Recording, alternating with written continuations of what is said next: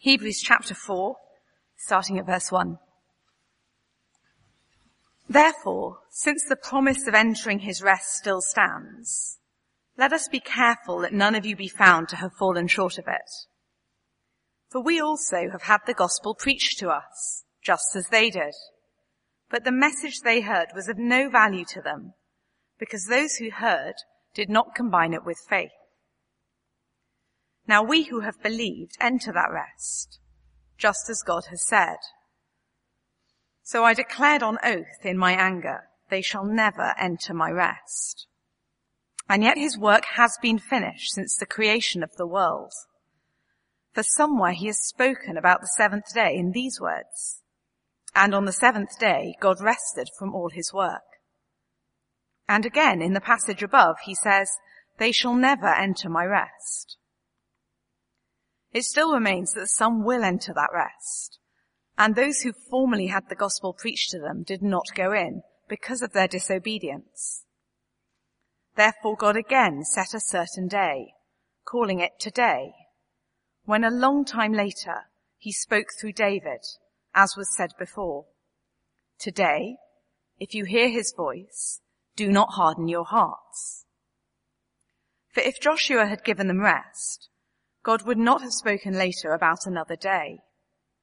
There remains then a Sabbath rest for the people of God. For anyone who enters God's rest also rests from his own work, just as God did from his. Let us therefore make every effort to enter that rest, so that no one will fall by following their example of disobedience. For the word of God is living and active Sharper than any double-edged sword, it penetrates even to dividing soul and spirit, joints and marrow. It judges the thoughts and attitudes of the heart. Nothing in all creation is hidden from God's sight. Everything is uncovered and laid bare before the eyes of him to whom we must give account. This is God's word. Let's pray as we stand. Father, what a wonderful truth that all of us who know the Lord Jesus as our Saviour and Lord can say. We were a long way from you, but your love does not let us go. Your love reaches out to us. You call us with warnings and uh, with kind promises and with words of grace as well as words of challenge.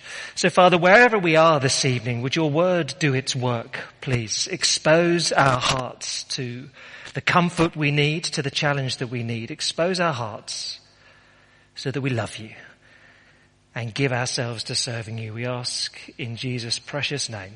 Amen. Please you take a seat. Hebrews 4. We're largely thinking then this evening about rest. Now rest, that's a nice word, isn't it? Isn't that a nice word? So someone said to you, um, oh, what have you done this weekend? And you said, oh, not much. Just rested. They're going to say to you, oh, nice. nice. That sounds nice.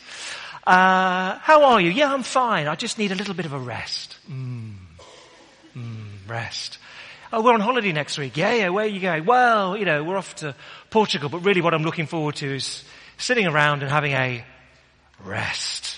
It's a nice word, isn't it? And the only thing that really challenges it are, three little words, possibly, possibly. Time for bed is right up there as far as I can tell. But they're quite related, aren't they? Rest. It's a lovely word, rest. But we're not very good at it. Apparently. There was an article, I don't know if you saw it in the paper last week in the Times. Uh, why are we all so tired all the time? And it's a sort of article that you may read it perfectly wide awake, and by the time you get to the end of it, you do feel quite tired. Uh, but the central premise was this, that actually there's a sense of fatigue that is becoming somewhat epidemic. Particularly in cities in the UK. Uh, and it's not a lack of sleep, because if you get seven hours sleep a night, that's fine, really, apparently. Uh, some of you find that hard to believe, I know. And some of you think, if only I could have seven hours, I'd be fine. But apparently if you get seven hours, that's great. It's not a lack of sleep that's the problem, but the fact that we're overstimulated. So the phenomenon is, phenomenon is we're tired but wired. So you can get seven, eight hours sleep a night, but if, as most people commonly are, uh, last thing at night, 10, 11 o'clock, uh, out comes the phone, you just check a few little, a few little emails, you just, you're hitting your brain with drugs. You're having a little hit. So it's quite addictive to do such a thing. If you're the sort of person, whenever you go to the loo, you have to get your phone out and check out what your status on Facebook or something like that and what everyone else is up to. Yes, nervous laughter. I know that sort of laughter. That's nervous laughter. Yes, many of you. But if you have, it's just relentless. We're bombarding our brains relentlessly. There's no pause in the day. And so we're overstimulated and just tired a little bit. So they interviewed one uh, uh, doctor, physiologist, who runs a clinic uh, at London Hospital. She put it this way, we're afraid to stop and do nothing because we feel this constant need to be in doing mode. But we underestimate just how much mental effort is involved when our brain is processing information all the time, all the time. And so we constantly feel the need to just be in touch. We're not at work. But other people at work, what are they doing? Are they doing stuff? Should I be there? Am I missing out? Maybe I'll just check in. All is well. Or just socially, what's everyone else doing? Are people doing things? I'm not out there. Are people out there? What am I missing? Oh dear. Actually, this sort of restlessness in modern culture that constantly has to engage with stuff the whole time in a fairly bouncy, superficial fashion, and it's exhausting. We're restless. Now Hebrews 4 is very clear that God, clear that God offers us rest. Chapter 4 verse 1. Therefore, since the promise of entering his rest still stands, let us be careful that none of you be found to have fallen short of it. Now, biblically, rest is a rich theological word. I'd say, if I was trying to be simple, it's a fundamental trust in God that leads to celebrate Him. And this is trying to be really simple and bring it all together. We're going to unpick it actually as the evening goes on. But it's a fundamental trust in God that leads to celebrate Him. It's not merely the absence of work, far more than that, but trusting in the Lord and celebrating who he is and what he's done. Now look, in this passage tonight, I'm going to try and keep it simple. There are four main ways that the word rest gets used. Let me just throw them at you to begin with and hopefully make it very simple and clear when we go on. I think there's four main senses of it or, or four main historical points when the Bible is talking of rest. Let me throw them out for you. So first, for example, you get in verse six, the Israelites in the Old Testament, Exodus, they're rescued from slavery, they wander through the wilderness, and then they enter the promised land, where in the promised land they're promised rest. So in the book of Joshua, they enter Canaan and they are promised that there they will find rest.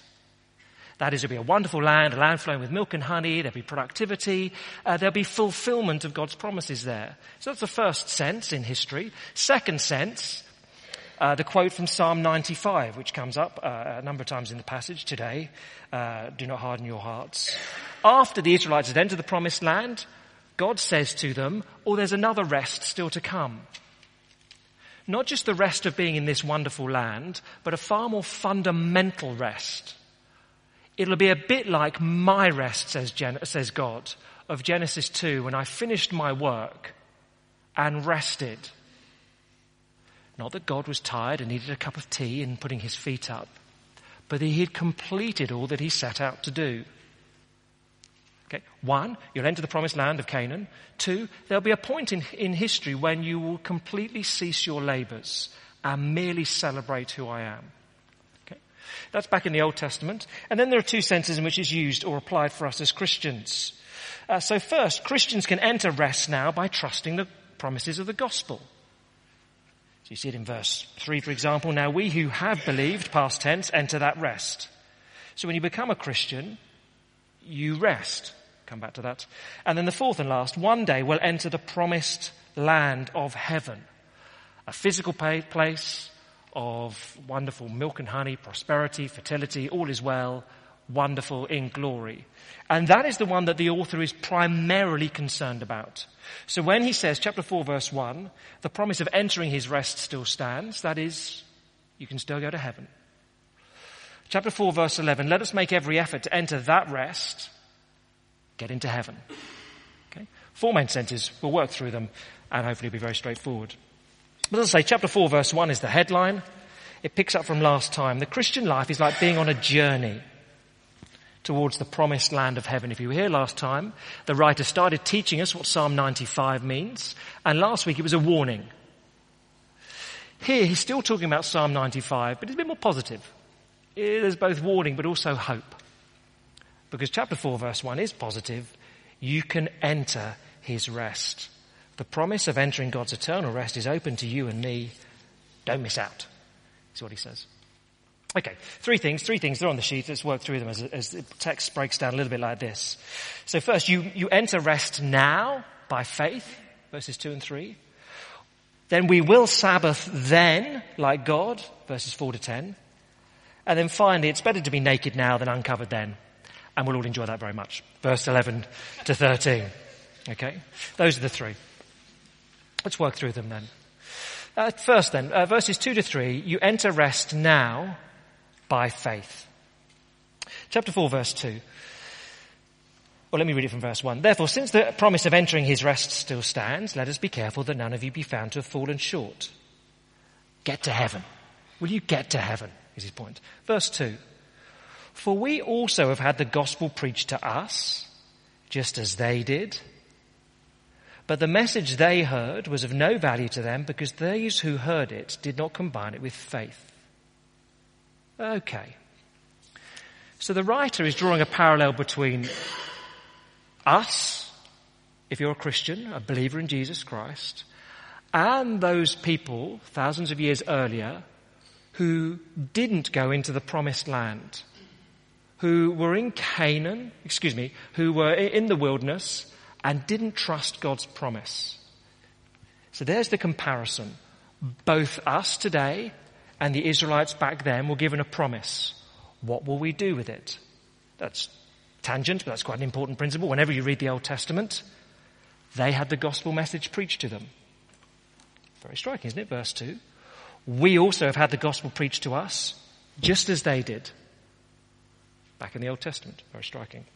But the important point is this. The Israelites were given a promise, but failed to believe it. What will you do? Now forgive me if you've heard this, but what was the promise they were given? Back in Numbers chapter 14, uh, this is sort of extra bonus material. Uh, back in Numbers 14, do you remember the story or do you know the story at all? God says, okay, off you go. Go into the land of Canaan and take it. There are a few soldiers there, but you'll defeat them because I am with you. Go!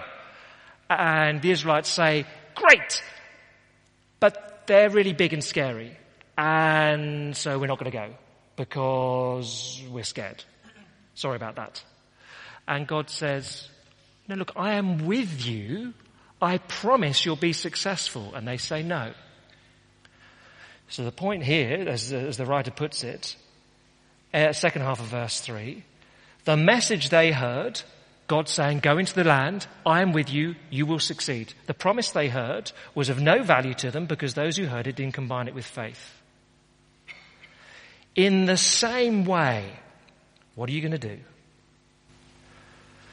So verse 2, we also have had the gospel preached to us. What will you do? That's his question. What will you do with the word of promise that is preached to you? Will you receive it with faith? When God says, if you trust in my son Jesus Christ, I'll take you to the promised land of heaven. What do you do with that? What will you do with God's word of promise? That's the question. Back then they said, well, we know you're God, but that sounds quite risky. And I don't like taking risks, so no. And you know what? It's very easy here and, here and now to say, well, okay, I like Jesus, and I kind of like following him, but to really trust him, that just sounds risky. And so I'm not so sure I want to do that wholeheartedly. So no. And that's the temptation to not trust him. Question, what will you do with the word of promise? If you trust it, you enter rest. Verse 3, now we who have believed enter rest, just as God said. Let me try to explain this simply rest and rest for the Christian. Ultimately, rest is the promised land, heaven, glory, call it what you will. But when you trust the promise of God today, you enter rest. That is, you realize it's not my efforts that will get me into heaven. It's trusting in Jesus Christ. So I don't have to try and be a religious superhero. You rest. I know that God delights in me, so I don't have to pursue approval in every other thing in my life. It doesn't matter if my career doesn't go so well. God still loves me. I don't have to be on my phone 24-7 finding out what's going on. I can rest. So you enter rest now by trusting the promise that's consummated in heaven. Well, let me try and put it this way. Uh, I don't know if many would have read a children's book, a series of children's books by a chap called George MacDonald, um, uh, early 20th century. George MacDonald was a sort of generation above C.S. Lewis and encouraged him to write theological stories like Narnia uh, to convey biblical truth. And George MacDonald did that, and he writes good children's stories. Don't read his adult theology; it's not so clever. Okay, just tangent, not so good. But his children's stories are quite good. Uh, and so the best one in his series of uh, called The Princess and Curdie and The Princess and the Goblins. Uh, the Princess and the Goblins is a terrific little book to read to six, seven year old, eight year old boys. They'll love it. The hero of the book is a little boy called Curdie. Odd name, run with it. Curdie's dad is a miner. And so Curdie's quite good at digging with tools. Now, in the book, the princess of the land in which he lives, Irene, has been captured by the evil goblins and dragged underground. So Curdie goes to rescue her. Now, at one point, he knows he can hear the goblins around him. He's sort of chipping away with his axe, but they're very good underground as well. And he gets trapped in a rock fall. And he can hear the goblins saying, mm, there's a human, we're going to eat him, we're going to eat him, we're going to cut him up and eat him. And so he's a little bit scared, as you would be if a goblin was after you. Uh, but he's there and his rescue is not going so well. He's trapped and so frantically he tries to clear this bit of rubble. That doesn't go anywhere. He digs over here. That doesn't go anywhere. And so he's anxious and he's fretting and he's stressing and he's a hive of useless activity. And then he remembers. Before he entered into the mountain, he met Irene's grandmother, who is some sort of wizardy fairy godmother thing. And she gave Curdie a ring and said, put this on your finger. If you get lost, you take off the ring and you'll feel an invisible string. And if you follow that invisible string, it will always lead you back to me. Just so you know. So there's Curdie. He's frantic. He's stressed. He's like, what do I do? What do I do? And then he thinks, oh yes, the ring.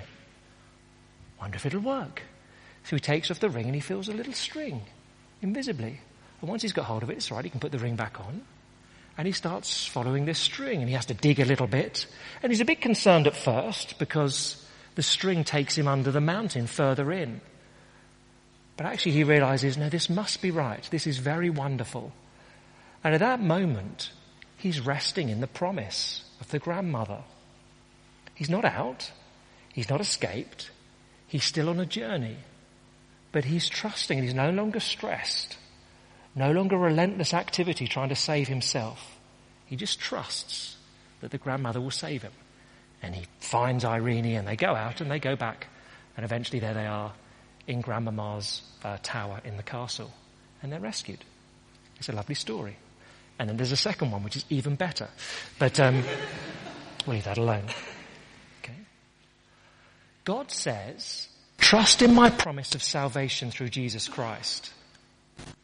Now when you do that, you're still on the journey, but you know where you're going. You know you're going home. And you don't have to frantically worry about everything. I mean, life is chaotic. You may go a bit more into the mountain. You might be a little bit nervous that you'll bump into a goblin, but uh, metaphorically, but uh, but you know you're on your way home. So you rest in the promise of God, even as you're on the way to the eternal rest of heaven. You see that? You enter rest now by faith. So question, what will you do with the word of God's promise? Will you trust it? Which means you have to walk with him. You gotta walk. Will you trust the word of promise? Will you combine it with faith, which is what these people failed to do? Will you combine it with faith, trust, personally? And that is rest in a promise that liberates now from self-reliance, and you know you'll go home. Okay? There's the first. Verses two to three. You enter rest now by faith. We're not there, but you know you're safe. Second, uh, more briefly, this is a fairly dense section, but second, we will Sabbath then like God. What on earth does that mean? Uh, we'll Sabbath then like God. Let's pick it up at verse uh, 3b. God said, I declared in my anger, they shall never enter my rest. Okay. So God there is showing that even though the people, as they heard Psalm 95, were in the promised land, there was still something more fundamental to come for them glory, heaven. Explanation, verse 4. For, because, somewhere God has spoken about the seventh day in these words. On the seventh day, God rested from all his work. In other words, there's something more profound than just entering the promised land of Canaan. There is a godlike rest that is waiting people in the future. Again, not that God was a workman who needed to have a cup of tea after half an hour's work and say, well, it's tougher than I thought, Gov, making the world. No, in a far more profound sense, when God rests, it's because he's satisfied. He's content. He's achieved all that he needs to. And that seventh day is open for you and for me. You get a halfway conclusion in verse 6. Look, so it's, it's still possible to enter the rest, and those who back then in, uh, in Cain, uh, excuse me, uh, those who uh, back then in, in the wilderness had the gospel preached to them, they didn't go into the promised land of Canaan because of their disobedience. Okay. Verse 7, there's still that option for you today. You can still enter. That's still open to you, verse 7. Verse 8, Joshua took the people into the promised land, but there was still another day later that God spoke about. Full conclusion, verses 9 and 10. There remains then a Sabbath rest for the people of God. For anyone who enters God's rest also rests from his own work, just as God did from his. New word, verse 9, there is a Sabbath rest. New word, not from in the passage, that awaits us in the future. That is the time when, just as, verse 10, God rested, we will rest.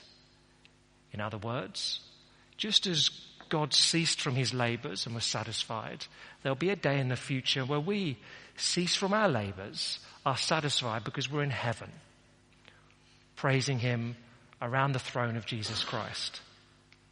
That's what awaits us, awaits us in the future. Okay.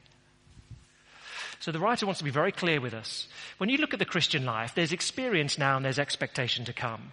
Okay? But where, does you, where do you expect most of the blessing to be? The experience now of rest, it's good. You trust God, but it's still a fallen world. You still have days off sick in bed. It's, it's sometimes not so great. The expectation is you'll be in Sabbath rest. Perfect glory. That's to come. Okay? So two things. You may enter rest now by faith. We will Sabbath rest then like God, verses 4 to 10. But last, it's better to be naked now than uncovered then. There's a warning here and an encouragement, just so we're clear. Let me read verse 11. Here's the conclusion of his argument so far. Therefore, let us make every effort to enter that rest. Get to heaven. Let's make every effort to make sure we get to heaven. Let us make every effort to enter that rest so that no one will fall by following their example of disobedience. Okay, tangent, important one. Uh, same as last week. Let us make every effort so that no one will fall. This is not an individual point. You see, let us, collectively, whatever, 200 people here, let us make every effort so that no one here falls. It's group activity. I don't know if you see it, but the, a funny men's ministry picture that comes up of a soldier carrying another soldier, leave no man behind, is a good motto. Entirely biblical. The writer here says, let us as a group make sure that no one is left, that everyone makes it. We talked about this a lot last week, but uh, many wouldn't have been here. Can I just encourage you again? You have to belong to a church and a small group within a church to live the Christian life. You've got to do that. You can't say, I attend church X in the morning and church Y in the afternoon and church Z at night, if you were so keen. You can't do, you've got, well, you can do those things, you can attend, but you have to belong somewhere. You have to be committed to a group of people somewhere who will hold you to account, who will encourage you. Who will you encourage? And who will encourage you? You've got to have an answer to that question. Coming to church on a Sunday, brilliant. You've got to be part of a small group as well, where people notice if you're not here. Okay? It's a group activity. Let us make sure that no one falls behind. It's a bit of a tangent tonight, but it comes up. It was last week's sermon, really. Now again, uh, the comparison with the Israelites in the wilderness is important here. So verse 11, let us make sure, make, so we don't follow their example of disobedience. What was the disobe- disobedience of the Israelites in the desert? Well again, look across, chapter 4 verse 2. They had the gospel preached, but the message, literally, the word they heard, they didn't combine with faith. What was the problem with the Israelites wandering in the wilderness? God made promises in His word and they didn't believe them. Don't be like that. Don't be like that. Or to put it more simply, what he's saying is, believe the word of God. Verse 11. Make every effort to get to glory. Don't be like those people back then who did not believe God's word. Trust it. Trust it. For, because, verse 12, 13, for the word of God is living and active, sharper than any double-edged sword, it penetrates even to dividing soul and spirit, joints and marrow. It judges the thoughts and attitudes of the heart. Wow. That's quite a list. The Word of God there is personified, living, active, judges, thoughts, attitudes. The judge there is a neutral word. Uh, it's not a pejorative word. A bit like judge in the sense of uh, the Great Bake Off. I don't watch the Great Bake Off. I have never seen the Great Bake Off in my life. If you love it, good for you. The rest of my family loves the Great Bake Off. And when I'm here on a Sunday night, they are all on the sofa watching the Great Bake Off. And that is great. I don't, it doesn't work as TV for me, but I love the fruit of their enthusiasm which gets produced. Okay? But a judge in something like the Great Bake Off doesn't come along with a big long wig and says, you know, well, I'm here to find everyone guilty. They come along and say, what's it taste like? Is it good? Mm, very good. What a wonderful bun you've made. or they may come along and say, I think they're quite polite on it, aren't they? They might, Mary Berry, she's very polite. Mm, not altogether there, is it? Or something like, you know, whereas everyone else just go, that's horrible. Uh, but a judge in that sense come along and assesses, is it good or is it bad? The word of God is a judge that comes along and assesses our lives. Verse 12 is very striking, the parallels there, isn't it? What is this word of God like? Well, it's personified as a person, but so precise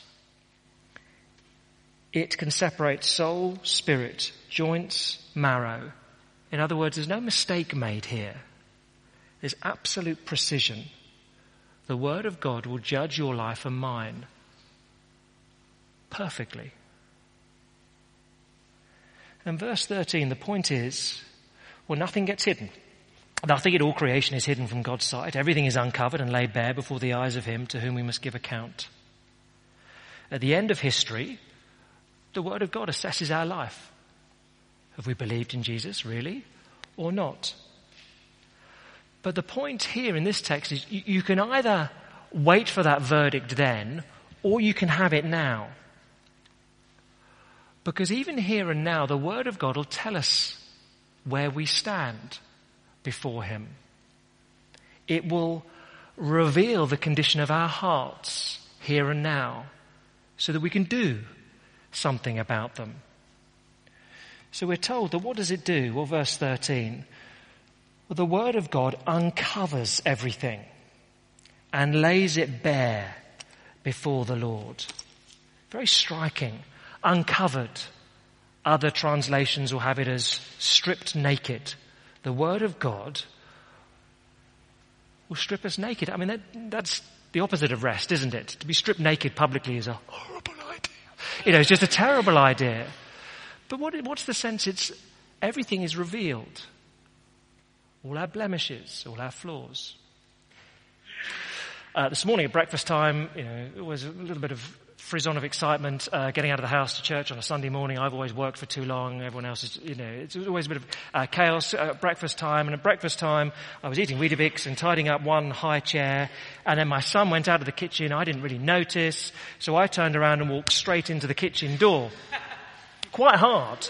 Uh, yeah, thanks for your sympathy. Um, it was, it was, it was hard enough to knock me to the floor. It was a real sort of bush. Oh.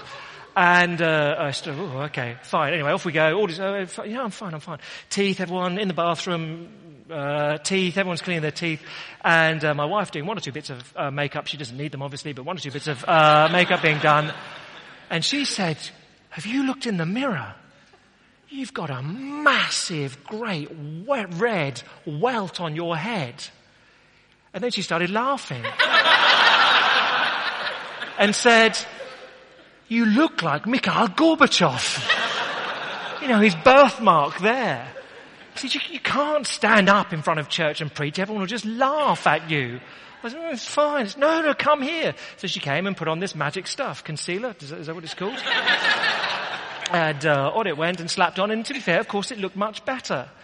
But in my head, I had Hebrews 4. The Word of God uncovers, strips naked, reveals all blemishes. So I said, no, I can't. I can't do it. I just, I, in fact, this might help me this evening. I might have an illustration out of this. So I um, got a flannel. I know that's not the right tool. Got a flannel and, and rubbed it all off. And uh, yeah, came to church this morning looking like Mikhail Gorbachev. And most people, not all, were too polite to comment.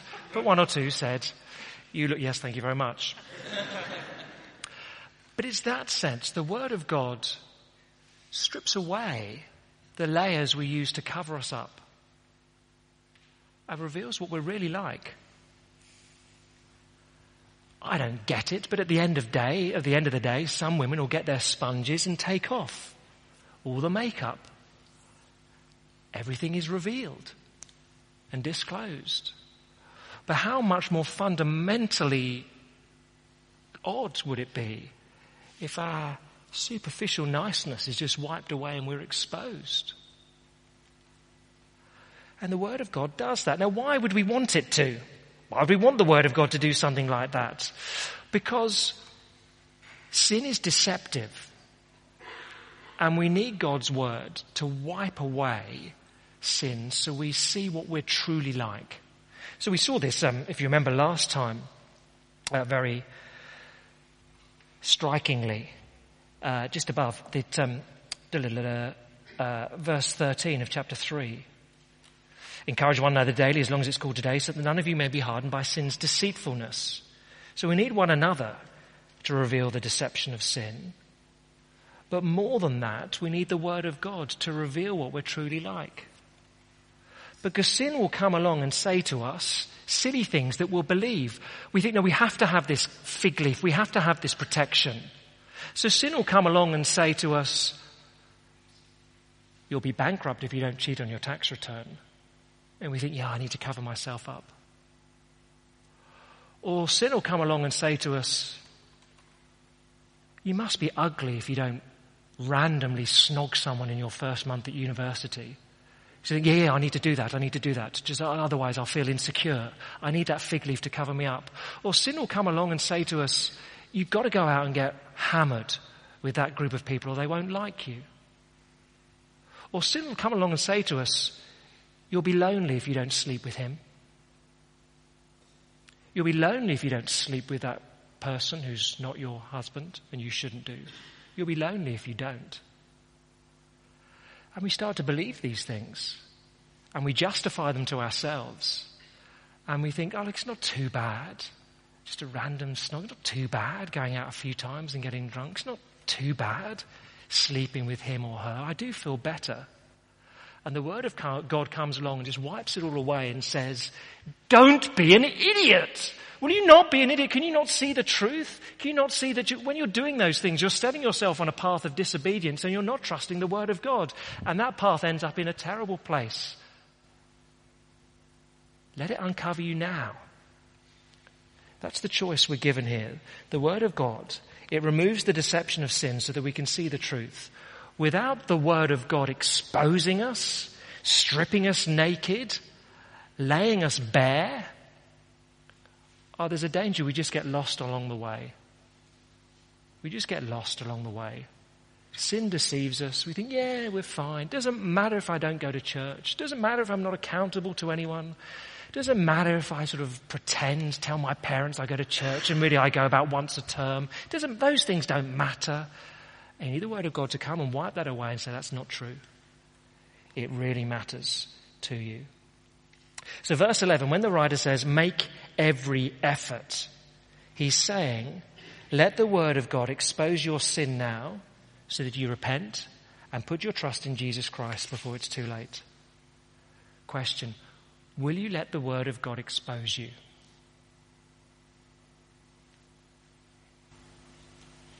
Will you let the word of God do that now? Because when you do, you see your sin, you repent of it, you trust in Jesus Christ. And that keeps you going along the way. Let me read you this, then I'm done. I bumped into someone last month who uh, used to live in London and uh, for three years came here to church while she lived in London and then moved away. Uh, lives in, had to move away for work. He lives in another city now. But I happened to bump into her. Uh, it was very nice and catch up. Oh, how are you? Super, super. And then a few days later she sent me an email. It's not long, but let me read it to you. Hi, Matt. Seeing you was uh, great fun, but also a challenge to me to reflect upon the time I'd spent in London. Hearing the preaching of God's word each week at a time of my life that I needed it so much. I'd been battling sexual sin.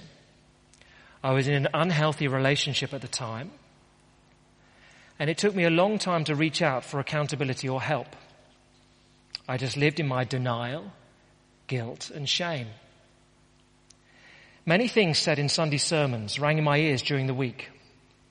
Slowly, through the truth of God's word, my heart was changed. I heard words of rebuke as joyful music, as hope and God's love for me. It turned me away from guilt and shame and turned me into forgiveness and a new life.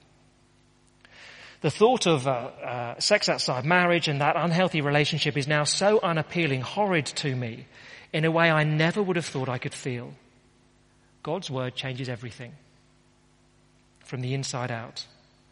Not that temptation is gone, but it has so, so much less power when you see where your true identity is found. I am so amazed by God's love and grace and provision. He truly never lets us go, no matter how far we ourselves try to run from Him. And oh, how I ran. Thank you again, loving Christ. Dot, dot, dot. And many would say the same. I was doing something daft. Not wildly daft necessarily, but I was on an unhealthy and an unhealthy pattern. And the word of God slapped me around the face, uncovered me, and I realized how foolish that was and how I needed to live for Jesus Christ. And God's eternal rest is open. You just got to obey Him. And what do you do when your guilt is revealed? The Word of God reveals how badly you've been messing up, etc. Last words. Verse 14. Everything's laid bare before the living God. Verse 14. Therefore, since we have a great high priest who's gone through the heavens, Jesus the Son of God, let us hold firmly to the faith we profess, for we do not have a high priest who's unable to sympathize with our weaknesses, but we have one who's been tempted in every way, just as we are, yet was without sin. Now we'll look at that properly next week.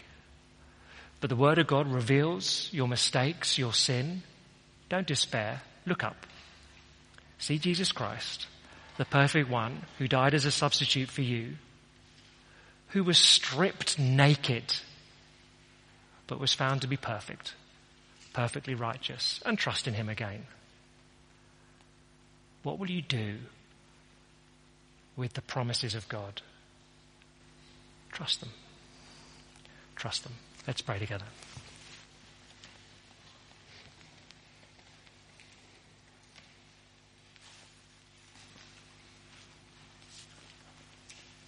As the Holy Spirit says, today, if you hear his voice, do not harden your hearts, but make every effort to enter that rest. Our Father, we thank you that your word is living and active, and we continue to pray on, as that email writer put it, that during the week your word would be living and active in the power of your spirit to change our thinking, to change our affections, so that the sin that at this moment in time perhaps is very appealing becomes abhorrent to us. And the, the Lord Jesus Christ, who seems perhaps weak and distant, becomes near and dear and wonderful to us. Please, would your word be at work in our lives? So we trust your promises, so we obey you, so we keep walking all the way to heaven. We pray it in Jesus' name. Amen.